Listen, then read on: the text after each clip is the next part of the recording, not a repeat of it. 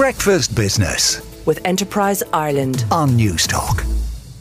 But first, let's have a look at the main business stories in the newspapers and websites. And all of them have something about the European Central Bank decision today, almost certainly to raise interest rates and the cost of borrowing for people in the Eurozone for the first time in 11 years.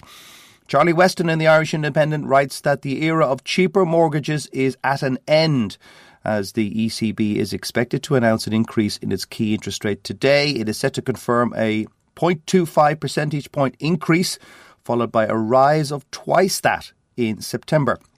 The start of a cycle of interest rate rises could see households with tracker or variable rates being hit with higher payments of up to 1200 euro per year when the higher costs from the European Central Bank increases of servicing tracker or variable mortgages are added to the rises in the cost of energy, motor fuel, and food, some families could be facing a hit of close to 4,000 euro a year in their household budgets.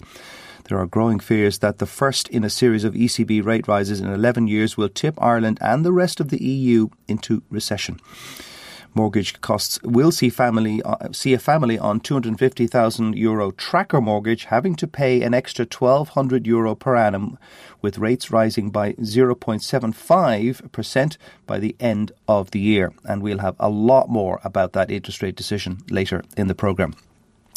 The journal.ie says Greenhouse gas emissions have risen above pre COVID 19 pandemic levels following a decrease in 2020, according to a new report. The Environmental Protection Agency has published its provisional greenhouse gas emissions for Ireland for 2021, raising concerns about whether the state can achieve binding carbon budget targets. The figures show an increase in emissions of 4.7% in 2021 compared to 2020, when COVID 19 restrictions had led to a significant decrease in emissions. Ireland has a number of climate targets in place, all centred around the requirement to slash greenhouse gas emissions by 51% by 2030. That's only in eight years' time, folks, and reach net zero emissions by 2050. And we'll have more on this story with Ciara and Vincent in the News Talk Breakfast Show from 7.